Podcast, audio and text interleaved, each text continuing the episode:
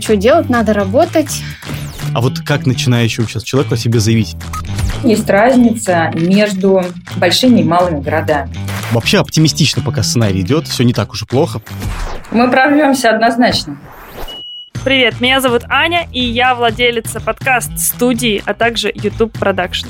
Меня зовут Настя, и я владелец маркетингового международного агентства и бизнес-наставник. Это подкаст «Несладкий бизнес». Ребята, сегодня у нас очень горячая тема. Мне кажется, она у многих немного последнее время на слуху было, потому что, не знаю, как вы, но я лично слышала такие предположения от многих, даже громкие высказывания, я бы сказала, на тему того, как классно, что из России наконец-то ушли вот эти огромные бренды одежды, типа Zara, H&M, ой, Шаманга, вообще вот весь Inditex и им принадлежащие компании и другие компании международные. Теперь-то наш ритейл, теперь-то наш малый бизнес, наша легкая промышленность заживет, наконец-то появится у них их покупатель. Вот у кого сейчас э, будут деньги, кто сейчас будет грести деньги лопатой. Да, то есть ситуация с импортозамещением пармезана в 2014 году она должна была как-то, видимо, повториться. Повториться, в этом. да. Я согласна, Ань, с тобой. Я тоже слышала все эти высказывания. Я, честно говоря, была сама тем человеком, который в моменте, в начале марта, Мгм. думал, что, скорее всего, так оно и будет. Но я работаю, как я уже сказала, как бизнес-наставник с некоторыми ребятами, и у меня по счастливой случайности в феврале пришли бренды одежды. Я следила за их рынком и понимала, что, блин, окажется, наверное, не так. Все не так. И мы решили сделать такой выпуск, чтобы разобраться, нужно ли сейчас создавать, э, бежать бренд одежды, или уже поздно, или вообще у них ничего не поменялось. Кто-то говорит, сейчас кризис, и люди не покупают одежду. Поэтому сегодня мы- позвали три компании. Мы специально позвали три разных по масштабу бренда. Один из них небольшой локальный бренд одежды, другой такой, я бы сказала, малый бизнес, переходящий в средний. Это уже такой модный московский, можно сказать, э, бренд, столичный, в котором ходят все наши модницы. И третий это уже такой большой, достаточно уверенный бренд, который существует на рынке больше 20 лет и располагается во многих торговых центрах. Его вы, я думаю, наверняка все знаете. Но прежде чем я представлю наших гостей, я хочу сказать вам офигенную новость. Вы просто первые, кто сейчас об этом узнаете. 28 мая в 12.00 у нас будет открытая запись подкаста вместе с британкой, вместе с университетом U-Business. Да, мы будем в их аудиториях вместе с их спикерами записывать э, подкаст, и вы можете даже стать его участником, потому что у нас будут сессии вопрос-ответ. В общем, запись бесплатная, ссылка в описании. Мы вас безумно ждем. Вообще, будем рады, не знаю, вас обнять, с вами поговорить. Это будет наша первая открытая запись, поэтому мы будем реально очень рады, если вы нас поддержите, придете, послушайте нас, позадаете нам вопросики, послушайте офигенную тему подкаста. Какую тему мы сейчас не будем раскрывать вам. Все ссылки будут в описании к этому подкасту. Переходите, там вы узнаете подробнее об этой открытой записи. Еще раз напомним, что она будет в конце мая, конкретно 28 числа в 12 часов. Это выходной день. Я думаю, вы все найдете времечко, чтобы прийти на пару часов послушать наш прекрасный подкаст. Правда, Настя? Да, да, все так, все так. А, Ссылка в описании, а я возвращаюсь к представлению наших гостей. Первая у нас сегодня будет Алена из бренда Трико. Это локальный бренд из Томска, наша землячка. Она у меня была на обучении как раз в марте, и мы с ней вместе переживали весь этот период и Да, как раз поэтому мы решили позвать Алену первой, потому что она была у Насти, правда, очень классной ученицей, показала Прилежной. хорошие Результат, результаты. да. Поэтому сейчас мы поговорим с Аленой реально, как обстоят дела у совсем небольших бизнесов, локальных, региональных, что же происходит с их производством. Алена, привет. Привет. Расскажи пару слов о себе, о своем проекте, в каком ты городе находишься. Меня зовут Алена, я из города Томска. У меня свой проект э, с одеждой. Изначально шила просто трикотажную одежду для себя, для родных, и решила в какой-то момент ее пустить в массы. Сколько лет бренду? Бренду будет летом три года, кажется. Мне кажется, я за Алену должна рассказывать. э, ей два года будет твоему бренду, потому что Алена была одна из первых моих клиентов на Таргете. Я тогда только переехала в Москву. Я, у меня, знаете, этот отсчет просто Это у в тебя голове. счет, да.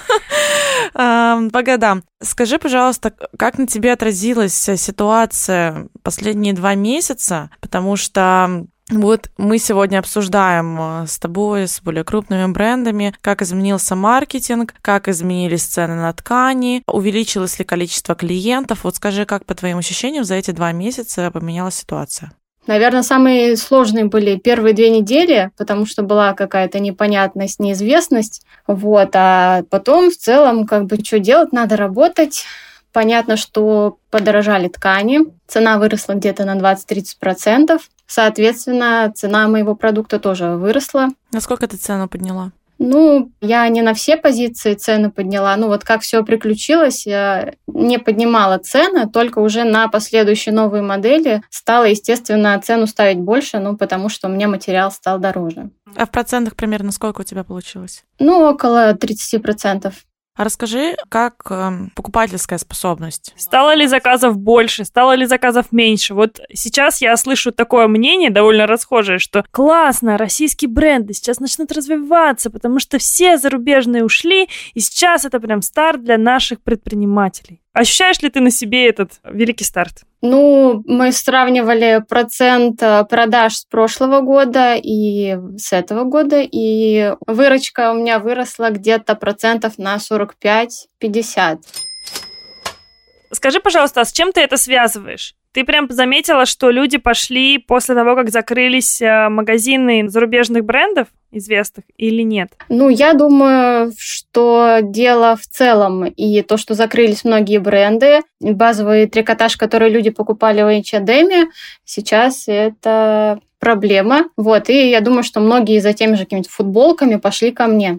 Но и в целом мы это руки не опустили. Работа с э, блогерами активная, думаю, что дала свои плоды. А расскажи немного, кстати, про маркетинг проекта. Как ты до этого продвигалась и что изменилось сейчас? Ну, до всего происшедшего я нерегулярно абсолютно звала блогеров, там, может быть, раз в месяц или в два месяца, ну и с какой-то периодичностью запускались таргеты. А сейчас э, на регулярной основе ко мне приходит э, блогер раз в неделю, ну, стараюсь раз в неделю.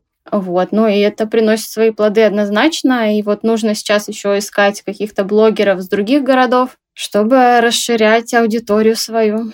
Я еще хочу сказать пару слов а, про сам город и про специфику да, потребления там, потому что если мы говорим про Москву, то мы заходим в торговые центры, и да, мы видим закрытую Зару, видим закрытый Бершку, ну, в общем, угу. половину да, рынка. Если говорить про Томск, то э, там в целом не было Зары. Ну, то есть его там не было изначально. Подожди, в защиту Томска там был H&M. Да, там был H&M и Манго, и вот мы с Аленой разговаривали, что Манго там остался по франшизе открытый, а H&M закрыт. Но отвалился Асос, на котором сидел весь город, потому что Зары нет. и как бы нужно откуда-то заказывать. Поэтому мне кажется, что тут такая двоякая история, да, то, что закрылось-то, закрываться-то в городе нечему особо-то было, да, но даже вот все маленькие каналы, которые были проникновения одежды и брендов, ну, именно нашему там, молодому, скажем так, поколению, они тоже прикрылись, поэтому, возможно, именно в ситуации Алены это правда где-то сыграла ей на руку, учитывая, что она не пустила руки и сразу пошла продвигаться, пока вот еще это. Ага. Другие бренды не сориентировались. Я думаю, что на этой истории э, она реально могла выиграть. Слушай, а какие для себя сейчас площадки рассматриваешь в качестве продвижения? Рассматриваешь ли запрещенные ныне социальные сети, или ты пошла на какие-то другие площадки, видишь там свое дальнейшее развитие бренда? Да, как и были, в общем-то, эта соцсеть э, была основным э, доходом. Вот. Э, Вконтакте группу мы ведем, очень периодически выставляем там посты, истории и все такое, но как бы продаж оттуда не особо, таргет мы там не запускали, но нет-нет, да и закажут. Как бы аудитория такая, там 35 плюс, наверное, у меня заказывает. А маркетплейсы? А, на маркетплейсы пока не выхожу. Я пристально слежу за теми, кто там выставляется, но пока что сама еще не дошла до этого. Хорошо, а расскажи про своих планах на дальнейшее развитие бренда. Ну вот в планах у меня расти и развиваться. Пока что каких-то вот прям бизнес-планов не строила. Просто хочется больше продаж, хочется расширить аудиторию, чтобы это не только было в нашем городе, основные продажи, а все-таки по всей России распространить свой бренд. И гуляя по Москве, видя девчонку в своем костюме, это просто супер приятно. Класс. Хорошо, Ален, спасибо тебе большое. Мы тогда желаем твоему бренду развития и роста, и чтобы действительно все московские девчонки начали ходить в бренде трико. Мы, кстати, прям правда топим за томских предпринимателей, и ссылки на Алену обязательно оставим в описании к этому подкасту. Спасибо большое. Супер, спасибо тебе. Ну что, Надь, что ты можешь сказать? А честно, так как я с Аленой работала вот два месяца, даже на самом деле почти три так получилось, я не связываю ее рост с тем, что ушли бренды. Потому что на самом деле мы просто с ней выстроили маркетинг.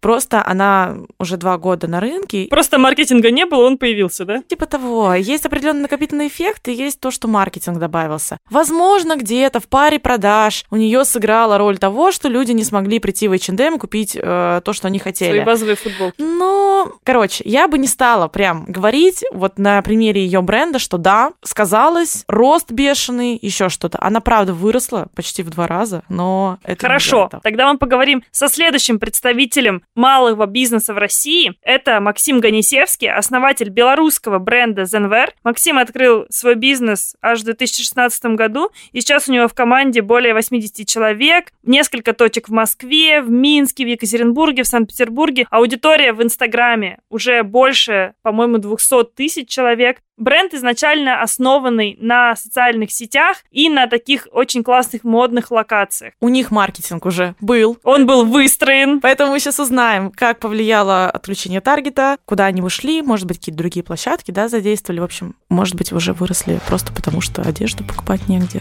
Короче, узнаем. Давайте, погнали. Переходим к разговору. Макс, привет. Привет. Расскажи немного про себя и про свой бренд. Ну, меня зовут Максим, у меня бренд одежды Zenwear. Вообще, многие не очень понимают, как это произносится, когда видят само название. На самом деле, это аллитерация, сокращение, потому что первоначальное э, название бренда Zenwear, два слова, mm-hmm. да? Zen, как э, дзен-буддийская традиция, переводится глубокое сосредоточение. И wear — это одежда. А идея бренда была, что одежда как состояние. Один из инструментов получения сильного состояния — это сильный образ. С какого года существуете? С 16 года существует компания, но у меня такой был нестандартный путь, потому mm-hmm. что я открывал производство первоначально. Mm-hmm. То есть я открывал... Ты не хотел делать бренд? Я хотел делать бренд, но чтобы делать бренд, нужны определенные ресурсы, которых в тот момент не было. Потому что вот вы говорите, вы там берете интервью у предпринимателей, которые с нуля начали, я начал из минуса. То есть я начал из долгов с прошлого не очень успешного проекта, который у меня был. До этого у меня был арт-пространство кислород, который я в Минске открывал, что я из Минска сам. И да, не сказать, что оно было очень успешным. Оно в ноль работает, но просто было много вложений туда, которые как бы не удалось как бы никак купить и достать. Поэтому вложения были части там долговые. Поэтому я начинал из минуса, словно говоря. Мне в какой-то момент, когда мне нужно было давать долги, у меня был момент, ну, такой вопрос, либо надо было идти на работу куда-то, куда я очень не хотел идти, либо нужно было еще одалживать денег в новый проект, вкладываться в новый проект. Я пошел на этот риск, и это был вот этот проект как раз. Ничего себе, ты решил, что ты создашь бренд одежды, и он так окупит себя, что еще долги закроет? Амбициозно. Скажем так, я планировал долги закрыть не брендом одежды, я планировал долги закрыть производством одежды. Я планировал, что мы откроем производство, заработаем какие-то первые деньги с сторонних заказов, и потом уже будем развивать свой бренд. В целом так и получилось, но пришлось бренд развивать практически сразу, потому что юнит-экономика, открытие производства тоже не казалось не такой, как я прочитывал, там на листике, да, математика не сошлась, поэтому пришлось очень быстро переориентироваться на свой бренд. Он сразу планировался, просто для того, чтобы его открывать, нужно было еще определенный там, да, капитал в оборотный, то, чтобы закупить ткани, закупить все это, потому что мы вложились просто вначале в машинки, там, аренду помещения, помещение, наняли швей, и я нашел первый заказ. И это было все тоже очень сложно. Когда мы начали шить уже, я понял, что это все не так хорошо работает, как мне казалось. Что ты нашел первый заказ, а он закончился. И тебе нужен второй заказ. И он тоже быстро заканчивается. Нужен третий заказ. И тебе это такая постоянная работа. Я нашел выход, я нашел одного крупного заказчика, который на какое-то достаточно долгое время загрузил производство, чтобы я мог освободить свой ресурс и заняться своим брендом. И вот небольшие деньги, которые у нас удавалось зарабатывать, да, с пошива на заказ, мы сразу вкладывали свой бренд, покупали ткани, начинали шивать первые коллекции. Ну, вот так вот он и превратился. Какие у вас источники получения трафика? Я вижу большой Инстаграм, я вижу, что у вас есть офлайн магазины Запрещенная но... экстремистская организация на да. территории Российской Федерации. Спасибо, Анастасия, за дисклеймер. Вот, э, собственно, в запрещенной соцсети у вас э, довольно известный бренд. А откуда ты видишь источники получения трафика? Откуда приходят клиенты к вам? Теперь или как было раньше? Потому что это две... Вот давай до Расскажи, как было раньше. Февраля. Да, как было раньше. Это Инстаграм. Ну, естественно, это Инстаграм. У нас была очень простая схема, это таргетинг. Очень мы- много вашей рекламы видела. Да, мы делали таргетинг, он себя купал. Таргетинг же это просто инструментом показывания, да, там как любая там Ну да, такая показ. реклама.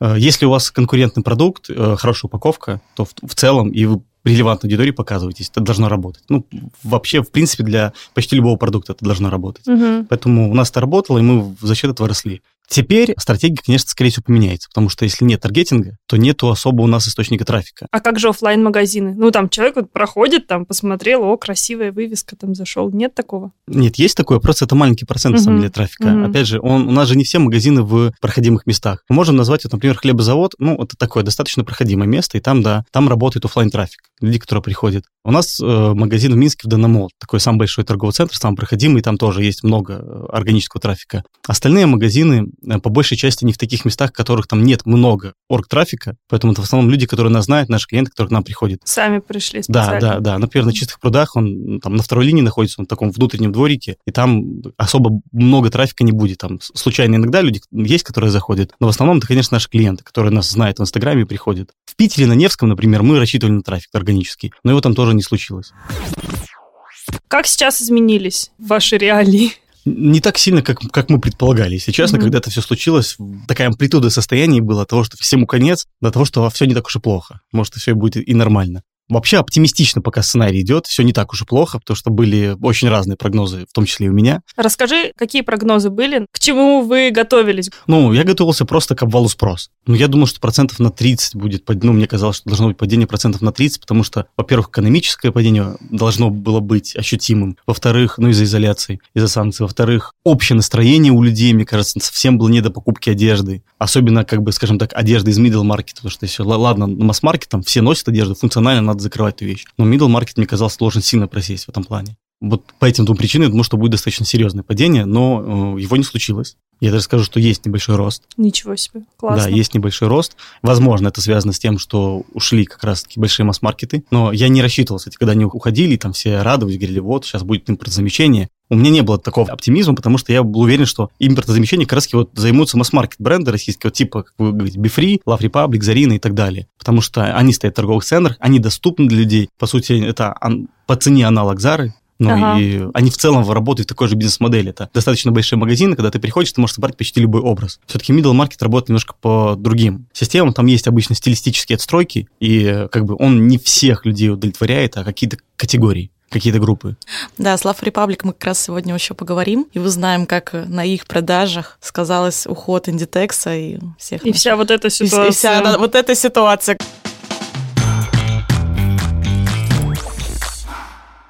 Скажи, какие перемены ты почувствовал больше всего в тканях, в ценах, в логистике, в маркетинге? Что изменилось за эти два месяца больше всего? Наверное, цена логистика в моменте особенно, вот когда это все случилось, мы работаем с фабриками, например, с турецкими, которые для нас по нашим заказам вяжут полотна. Делаем, условно говоря, 30% предоплату, ну, там все к доллару привязано, понятно. То есть, когда мы работаем с Турцией, там, к доллару, когда работаем с Европой, там, к евро, когда работаем с Китаем, там, к юаню. Все равно все привязано к иностранной валюте, той или иной. Так вот, у нас есть предзаказы какие-то, когда, когда для нас там вяжут полотна, у нас там вязали несколько тонн полотен для нас, мы там 30% уже заплатили, и остальное вот оно приехало в марте. Уже, естественно, начинает считать все по новому курсу. То есть 70% мы должны отдать по новому курсу. Это, конечно, для нас в моменте. Нам читали там по курсу 110, 120, по-моему, не читали, но вот 110 читали. В наших антикризисных, так называемых, выпусках нужно всегда говорить дату. Сегодня 27 апреля. Курс Ага. доллара сколько? 70, 76 73, где-то. 75, евро 77 А. вчера был. Так что где-то вот 73, 75. Это удивительно. Скажи, ва- вот по этому курсу вам продают сейчас? Нет, нет, по этому курсу никто не продает.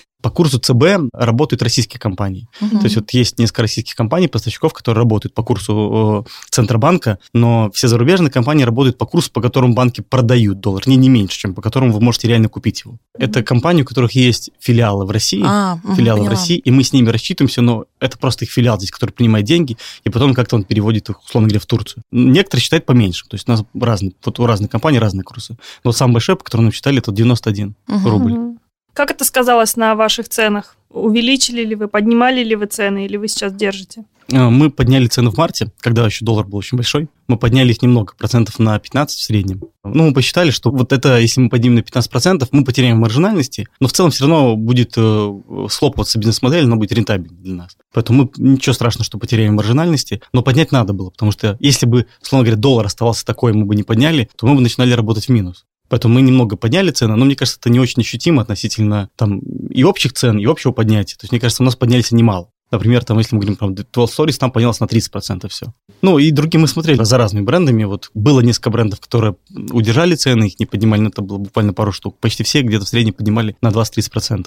Какие-то еще антикризисные меры у вас были? Сокращение, не знаю, смена бизнес-процессов на производстве? Или пока что вы только маркетинговые и вот логистические задачи решаете? Было, было небольшое сокращение. У нас же есть онлайн-продажи. Эти онлайн-продажи у нас есть сайта, есть непосредственно через Инстаграм. Когда там к нам много писали в Директ, то, что у нас было много таргетинга, ну и в целом достаточно большой Инстаграм, было большое количество заявок. В какие-то моменты ну, там доходило до тысячи сообщений в день. Ого. Ну, это в такие в хорошие времена, когда было много таргетинга, когда какой-то сезон. Какой у вас бюджет был на месяц? Я просто таргетом занимаюсь, да? мне очень интересно. Ну, э, наверное, такие самые большие бюджеты это где-то около двух миллионов. Угу, я так и Там, думала, что где-то миллион-два вот так, ну, по да, количеству около рекламы. Два, наверное, самый большой был два с половиной, что-то такое. Угу. Это, это в сезон, когда прям вот много можно продать, много можно потратить на рекламу рентабельно. Вот сейчас, конечно, его фактически нету. Вы не перешли в ВК? Мы возобновили ведение ВК, но да, я посмотрел, вот я пытался почувствовать эту платформу, эту площадку, мне показалось, наша аудитория туда не пойдет.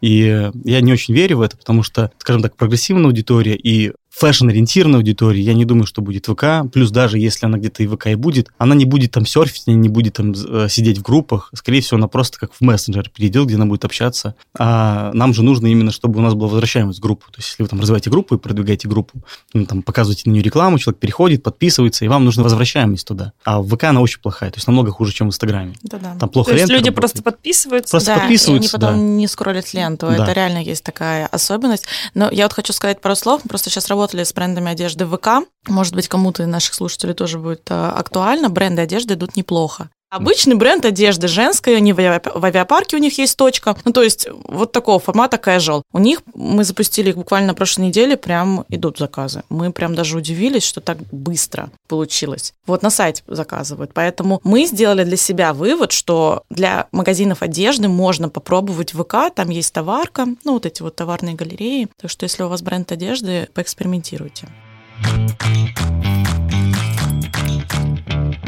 Что сейчас в текущей ситуации, какие ты предпринимаешь меры, что вы делаете с м, трафиком? Вот в ВК вы не пошли, окей, что делаете? Мы открываем магазин. Реально? Это Да. будет прям, делаешь на это ставку, да? Пока да. Ну, не, не то чтобы такая стратегия. Что мы Мгм. будем делать? А мы будем открывать много магазинов. Во-первых, их невозможно открыть очень много сразу, это дорого. Ага. Там од- один магазин, когда мы там въезжаем, у нас в среднем на ремонт ходит 2, 2,5 миллиона просто на ремонт магазина. Это не говорим то, что на магазин снабдить одеждой, там, всем остальным, это просто дорого в моменте. Поэтому мы вот сейчас открыли корнер в цветном. Пока мы стоим по папам там, на месте Пумы. Поэтому он не так красиво оформлен, как обычно наши магазины, потому что мы не могли, э, скажем, в своем стиле оформить сам корнер, потому что это поп-ап. Вот. Но если вдруг ситуация поменяется, у нас как бы есть переговорный процесс с цветным, и если, скажем, бренды не вернутся в ближайшие 2-3 месяца, то это будет разговор уже о каком-то полноценном корнере. Ну, Вы посмотрим. сейчас будете в городах-миллионниках в России развиваться. Нет. Рассказывай, рассказывай. просто сказал.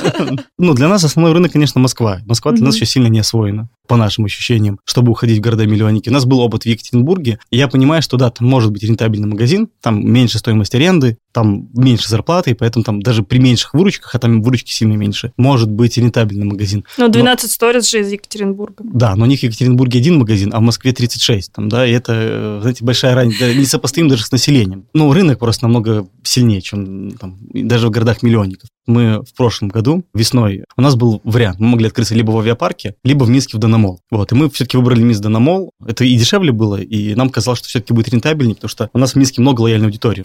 Так, ну хорошо, Москва, магазины, мы поняли. А есть ли план выход на зарубежку, на зарубежные рынки? Что-то кроме Минска? Да, есть. Мы пока не готовы, наверное, сами открывать там магазины, потому что это надо прям ехать туда самим, открывать новую компанию в Европе, жить там, чтобы это все сделать, формировать команду. Но как-то по-другому, вот если ты сам это будешь делать. Поэтому пока мы не готовы, просто нет фокуса. Надо тогда полностью переориентироваться туда и весь фокус туда направлять. Но мы рассматриваем партнерские магазины. Вот у нас, например, открылся партнерский магазин в Таллине. Он И открылся как? еще до этой истории. Он открывался 28 февраля. Но они словили там очень много буллинга, скажем, Я только так, от- хотела сказать, что Эстония сейчас очень бы полюбила российский бренд, конечно, на своих улицах. Да, и вот, ну, и так и есть. Они прям, причем есть аудитория, которая не говорят, что заходят, спрашивают, чей бренд, что производство, и сразу закрывают дверь и уходят. Офигеть. То есть есть вот такая категория людей, и там, конечно, э, им очень сильно не повезло. Ну, им, нам не повезло, потому что это партнерский магазин, поэтому, скажем так, э, сейчас там дела лучше, чем я думал после того, как все это началось. М. Они сейчас хуже, чем были первоначальные планы, самые первоначальные, но они сейчас лучше, чем мои планы после 24 февраля, потому что я думал, что там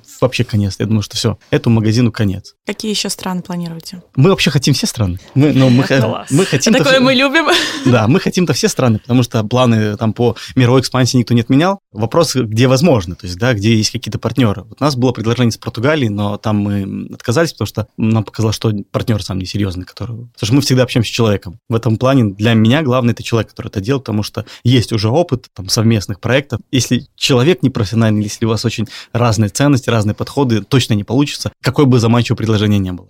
Есть предложение сейчас открыть магазин в Вильнюсе. Вот мы как раз сегодня вечером у нас будет э, кол, мы будем разговаривать, обсуждать условия, ну, там, какие-то решения принимать. А какие-то страны дальше, там, типа Арабские Эмираты, Дубай сейчас все едут открывать, там, не знаю, что-то там, Америка. У меня пока нету предложений. Вот я говорю, мы же активно не ищем, потому что я Мгм. сфокусирован на том, что на свои... Вот мы сейчас открыли цветном, это очень много операционных проблем. Мы, конечно, всем рады и со всеми будем там общаться, разговаривать, смотреть, можем ли мы открыть. И как раз, кстати, мне кажется, что и Америка, и там Германия — это хорошие страны. Там нам хотелось бы открывать. И когда мы думали про экспансию на Европу, мы думали начинать вообще с Берлина. Мне кажется, что им надо будет в июне, где-то в крайнем случае в июле принимать решение, либо возвращаться, несмотря там на политическое давление и там все остальные условия, либо уходить окончательно. И я думаю, что, конечно, уходить окончательно никто из них не будет, потому что огромное количество вложен ресурсов в это все. И, например, для Индетекса Россия это второй по, скажем, выручке рынок. Это больше, чем Америка. Для них в России они продают больше, чем в Америке, и больше, чем в любой стране Европы, кроме Испании.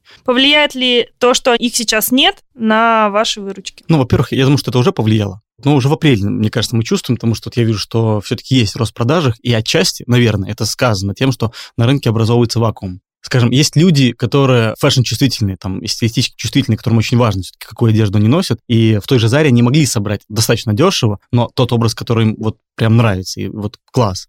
А сейчас не могут. И, наверное, вот такие люди могут приходить к нам и вот, ну, и к другим локальным брендам, которые, скажем, дизайн-ориентированы, сильно почувствуют масс-маркет. Мне кажется, он уже чувствует сильно там вот. И, конечно же, все мы это почувствуем, если они вернутся. Потому что, когда они ушли, образовался вакуум, который чем-то заполняется, что люди все равно покупают одежду. Про ваши планы на будущее. Окей, магазины, что-то еще будет? Но мы сейчас, наверное, будем развивать комьюнити свое. То есть Мгм. мы понимаем, что нет таргетинга, поэтому будем развивать комьюнити. Вот Какие щас площадки? А, Экстремистские. Ну, я шучу, конечно. Шучу для представителей власти, никаких экстремистских площадок. Телеграм. Да, Телеграм, Телеграм. Ну, будет, кстати, много и оффлайн. Мы хотим. Мы хотим делать ивенты какие-то. А, Возможно, возможно, это реанимация Ютуба. Вот у нас есть такие мысли, Класс. и есть форматы. Это вопрос скорее даже формата. Что еще?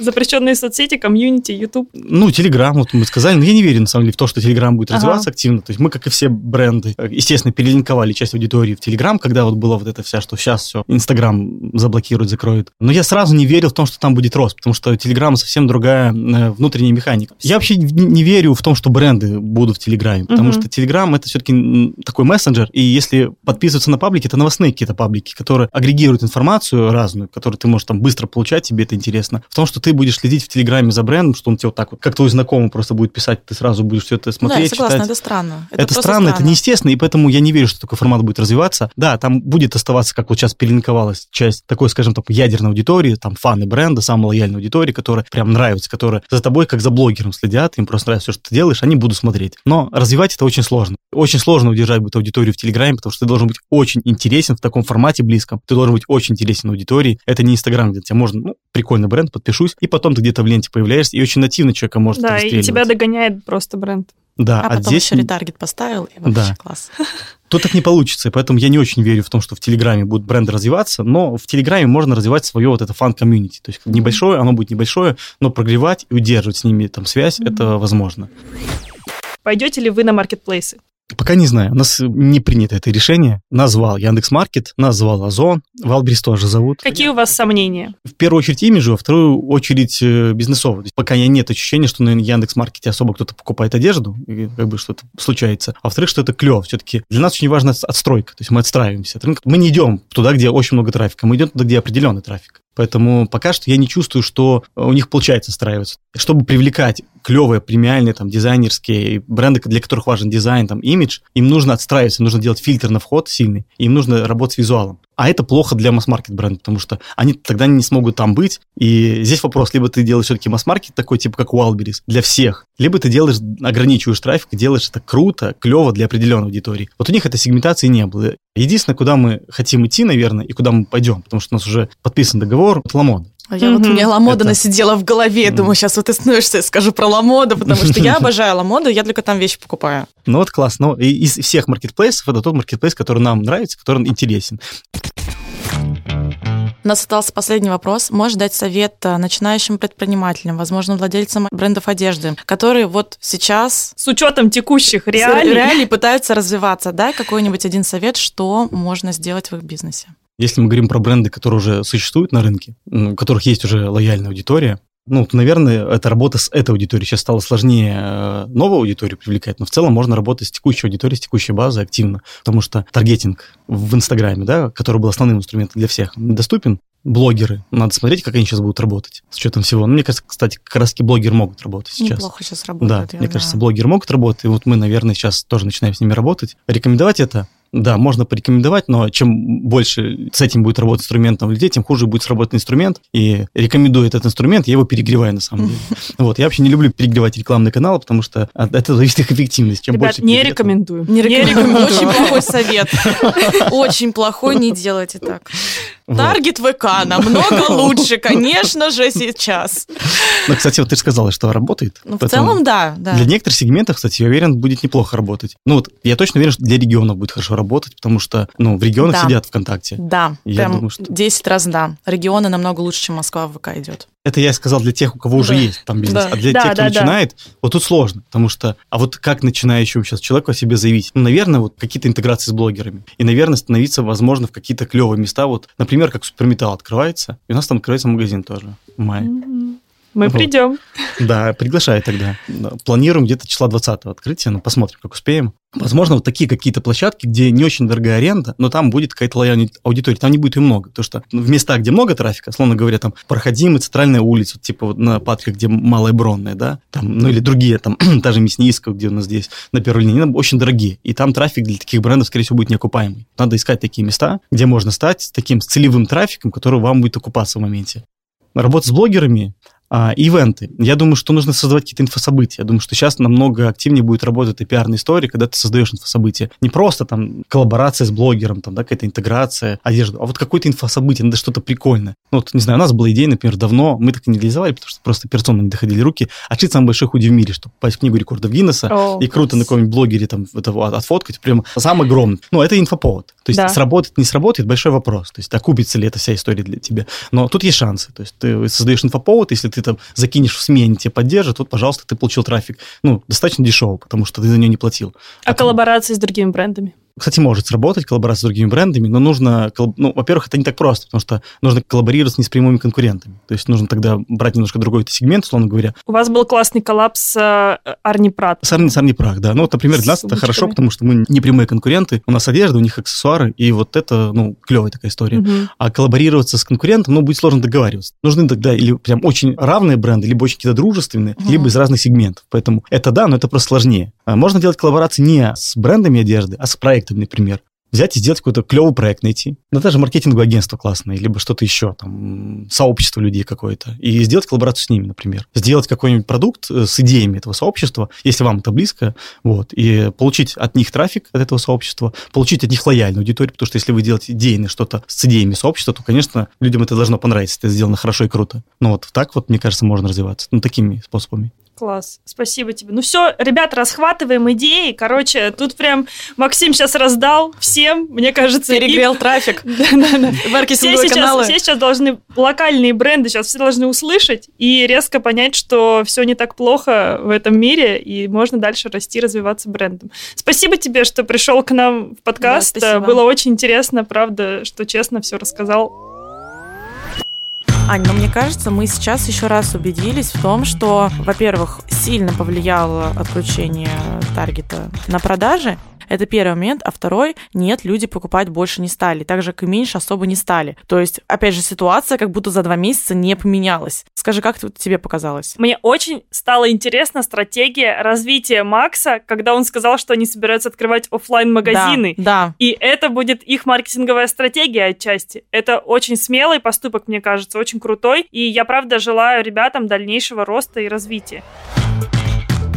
А сейчас мы как раз поговорим с теми, у кого уже довольно-таки много магазинов по стране. И я думаю, что у них в планах было не только Россия, но и, возможно, другие страны. Об этом мы, кстати, сейчас узнаем. Поэтому представим нашего следующего гостя. Это директор бренда Love Republic Наталья Пилявская.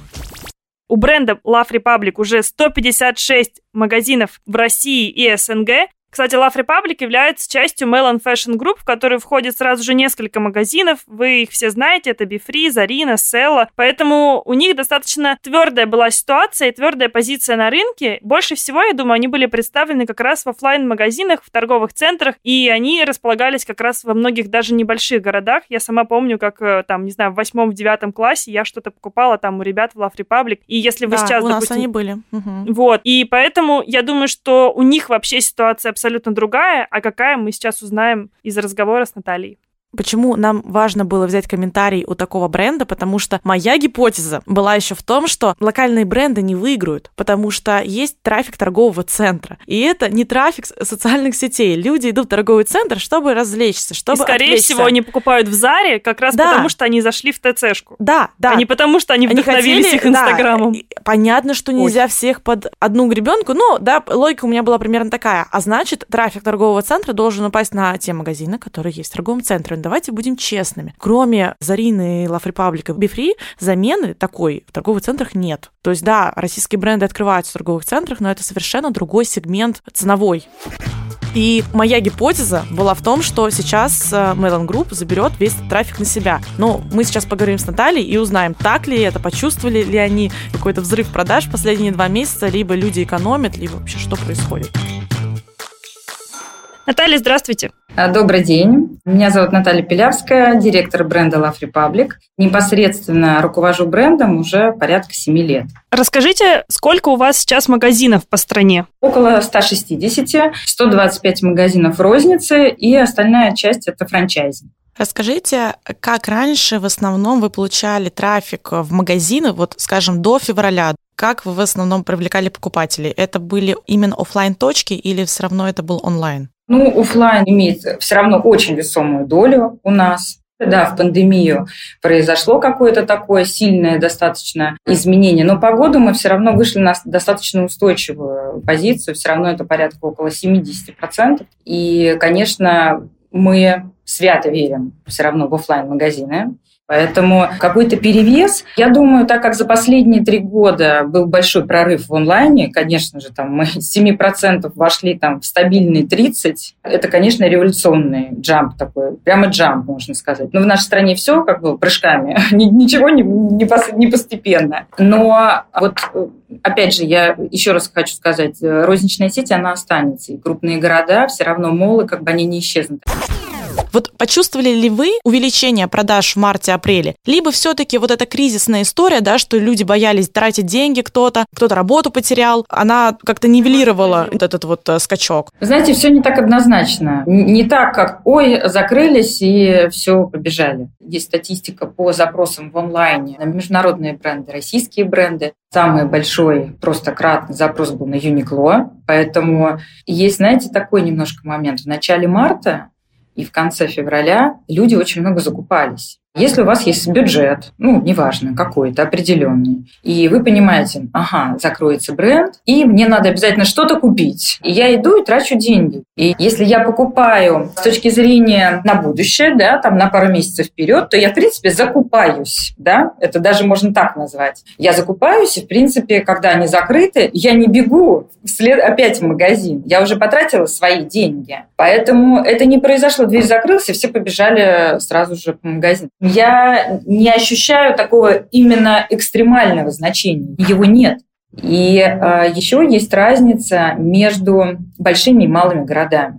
В малых городах намного сложнее. То есть большой город, в котором есть емкость, есть хороший потенциал, и в городе, в котором бы, там, в торговом комплексе были, например, международные бренды, их не стало, аудитория там достаточно качественная, говорю, с точки зрения покупательской активности. И там более позитивный тренд. В малые города они сложнее. И опять же, тоже, когда происходила приостановка, и на самом деле это же приостановка сейчас, пока никто официально ничего не сказал, пока все на паузе и бренды пока приостанавливают деятельность. Мы не знаем, будет, наверное, яснее в мае, в июне, как все говорят эксперты, когда будет более очевидно, кто остался, кто не остался, каким количеством брендов остался. Пока все не ясно. И никто, ни один человек, никто не может сказать, как оно дальше будет. Понятно, что если бренды действительно какая-то часть уйдет, то рынок будет перераспределяться. Я думаю, и покупатель тоже на паузе.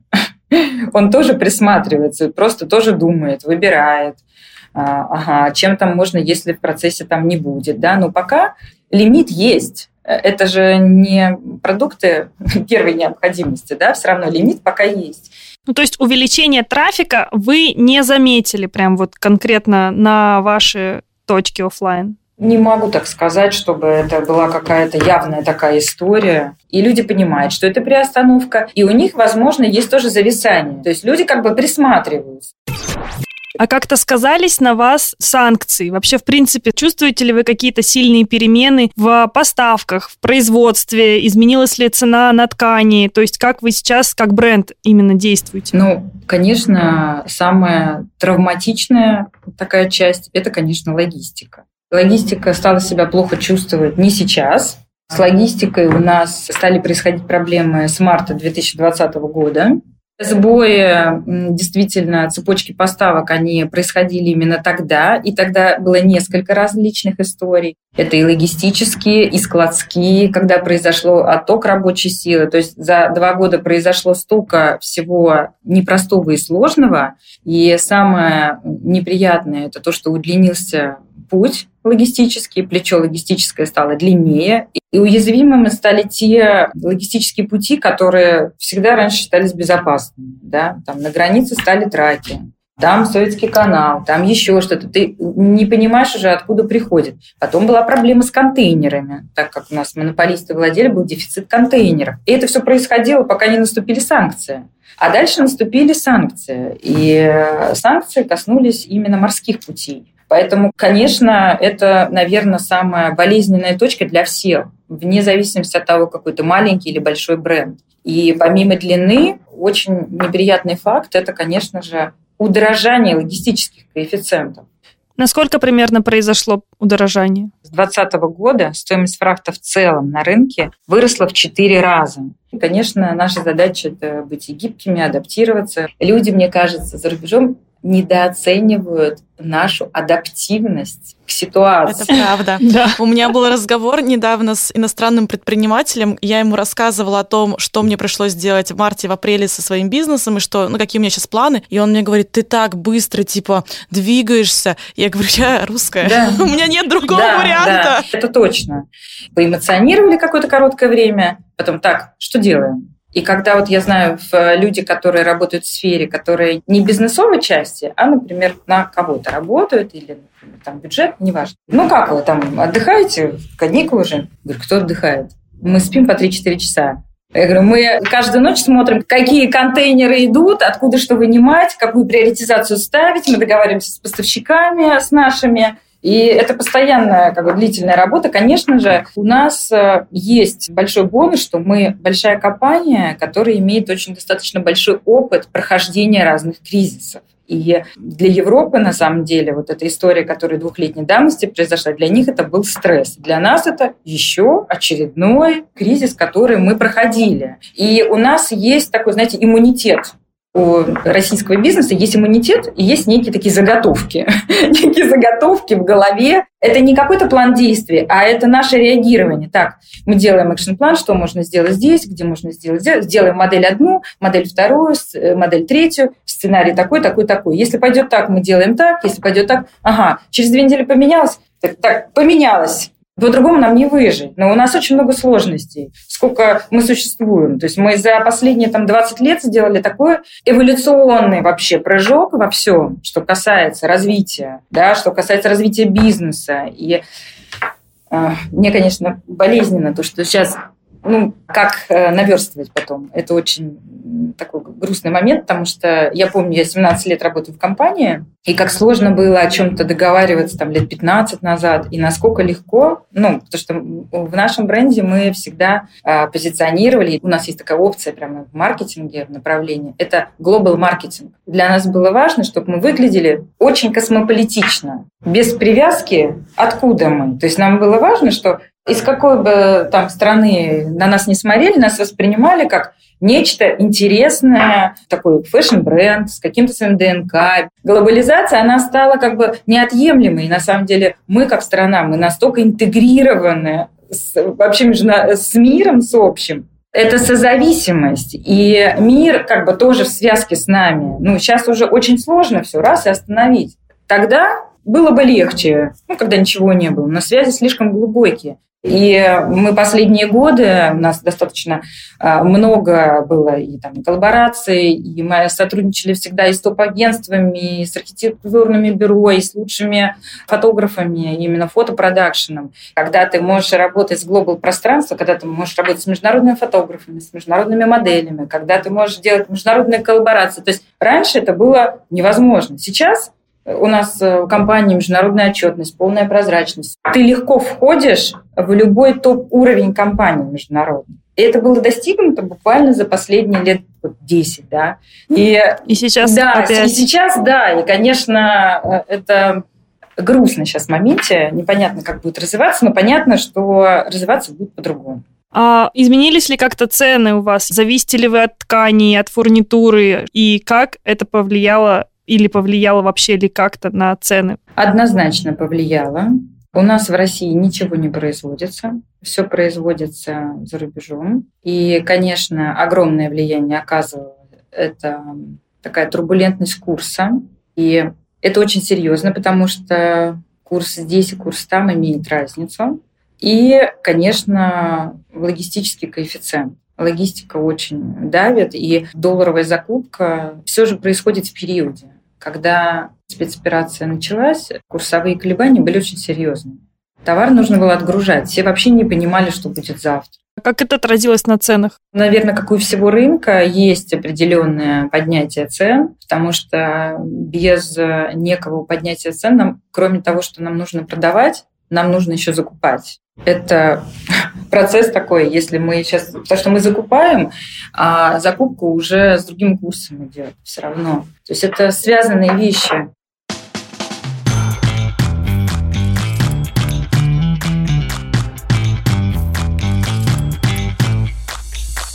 Расскажите, какие планы сейчас у Love Republic на этот год? Как поменялась, может быть, ваша стратегия? Думаете ли вы выходить на зарубежные рынки или, может быть, э, усиливать свое присутствие в офлайне в России? Или наоборот в онлайне. Или да, или может быть вообще в онлайне. Ну, сейчас э, таких, конечно, резких движений, выход на зарубежные рынки мы не рассматриваем. Тут сейчас очень сложно об этом говорить вообще. Ну, такая достаточно тонкая история. Мы будем смотреть, наблюдать, и, возможно, будут развития в офлайне в рознице. Но как бы мы вот балансируем в балансе таком, котором были. То есть наша задача удержать ту рабочую здоровую структуру, которая как бы есть, без резких каких-то телодвижений. Поменялись ли у вас маркетинговые коммуникации в онлайне в связи с тем, что таргетинговой рекламы теперь нет, в связи с тем, что площадка наша любимая заблокирована и признана экстремисткой, да, то самое, которое нельзя называть. Пришли ли вы в другие соцсети, пробуете ли ВК, может быть, Телеграм, или также остались на той самой площадке? Конечно, все здравомыслящие, которые находятся э, в этой сфере, и мы в том числе, мы активизировали и в Телеграм, конечно же, сделали канал, и ВК мы активнее стали продвигать, и однозначно произошел прирост в других именно категориях, и ВК произошел прирост, и Телеграм, в принципе, в первую волну. А можете перечислить, что у вас останется из коммуникации или что сейчас будет? Или вы решили пойти в офлайн больше? Не могу так сказать. У нас есть э, задумки на лето вот сейчас. Это касается офлайна. Пока как бы не хочу этот э, пускать спойлер мы как бы живем все равно в онлайне. Мы немножко сейчас устали от этого онлайна, от информационного потока. Мы тоже себя ловим на мысли, что что-то нужно давать кроме этого. Но э, мы пронизаны онлайном настолько, эта коммуникация настолько стала сильной, без нее нельзя. Поэтому она останется. Также мы смотрим э, те издания, которые существуют, все версии онлайновские печатных изданий. Мы тоже смотрим, где это возможно. И в Телеграме есть те, которых нету в других соцсетях. А как вы сейчас чувствуете? Будете ли вы развивать тот же самый Телеграм? Чувствуете ли вы там вашу аудиторию? Обязательно будем. И еще раз говорю, большой плюс в том, что вот этот экстра трафик, позволил людям попробовать, нравится мне, не нравится. Мы увидели, насколько это канал, с какой отдачей, как с ним работать, что интереснее, да, мы все как бы тестили это, все смотрели, все трогали. Но однозначно видно, что профиль другой, реагирует на другое, да, то есть диалог другой. И это как бы круто, потому что, опять же, люди разные, и чем больше разных а, возможностей, разных инструментов будет для коммуникации, тем это ну, лучше для всех. Я думаю, что это было очень классное такое сильное завершение. Спасибо большое, что пришли к нам в подкаст. Нам сейчас приходится всем нелегко, потому что приходится то же самое строить с нуля. И спасибо, что честно поделились своими мыслями и чаяниями и планами на будущее. Мы прорвемся однозначно. У нас нет э, вообще другого пути. И я думаю, все вам бизнесмены, наверняка все, кто в бизнесе работает, сказали эту конечную фразу в конце. Аня, мы с тобой поговорили сегодня с тремя брендами разного размера, и знаешь, какой вывод у меня? Ну-ка, давай. Ну, короче, пока что импортозамещения нет. Или оно а, работает очень плохо. Даже не так. Оно есть, продукт есть, но у нас еще потребитель не готов, видимо, переключиться. Мне понравился поинт Натальи, что потребитель еще выбирает. То есть они еще смотрят, а какую замену им найти их привычным кроссовкам или их привычной рубашке, да. И я думаю, что действительно такую релевантную какую-то выборку, ну, вообще как-то адекватно можно будет оценить ситуацию месяца еще через два, mm. когда мы поймем, что бренды, например, не возвращаются, либо они возвращаются, и тогда как будто бы можно взять еще раз комментарий а, да. у них, чтобы узнать а, вообще, что, что, а что, а как. Но я бы сейчас не советовала бежать оголтело создавать бренд одежды. Я вообще не понимаю, через какой канал его продвигать. Ну, понятно, что есть Кстати, ВК. Максим про это сказал, что если у вас не было опыта до этого в таком бизнесе, в такого рода бизнесе, лучше не пробовать сейчас начинать. Да, это правда, потому что у меня очень много брендов одежды на наставничество притягиваются, и у них всех абсолютно одинаковые проблемы, и с уходом таргета их стало еще больше.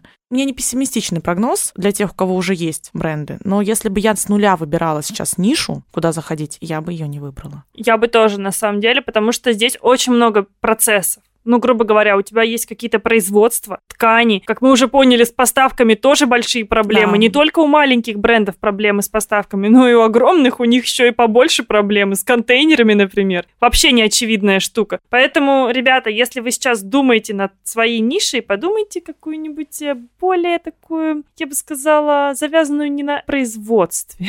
По крайней мере, одежды. По крайней мере, я присмотрелась. У меня на самом деле есть много мыслей на этот счет, но я сейчас не буду уже их их озвучивать, потому что там есть много «но». Напиши, вот. пожалуйста, их в нашем телеграм-канале. Да, да, давайте так и сделаем. Я, правда, я запишу какой-нибудь мини-подкаст. Наш телеграм-канал. Что я думаю, какой бренд одежды сейчас можно запустить? Ну, у меня, правда, есть эти мысли.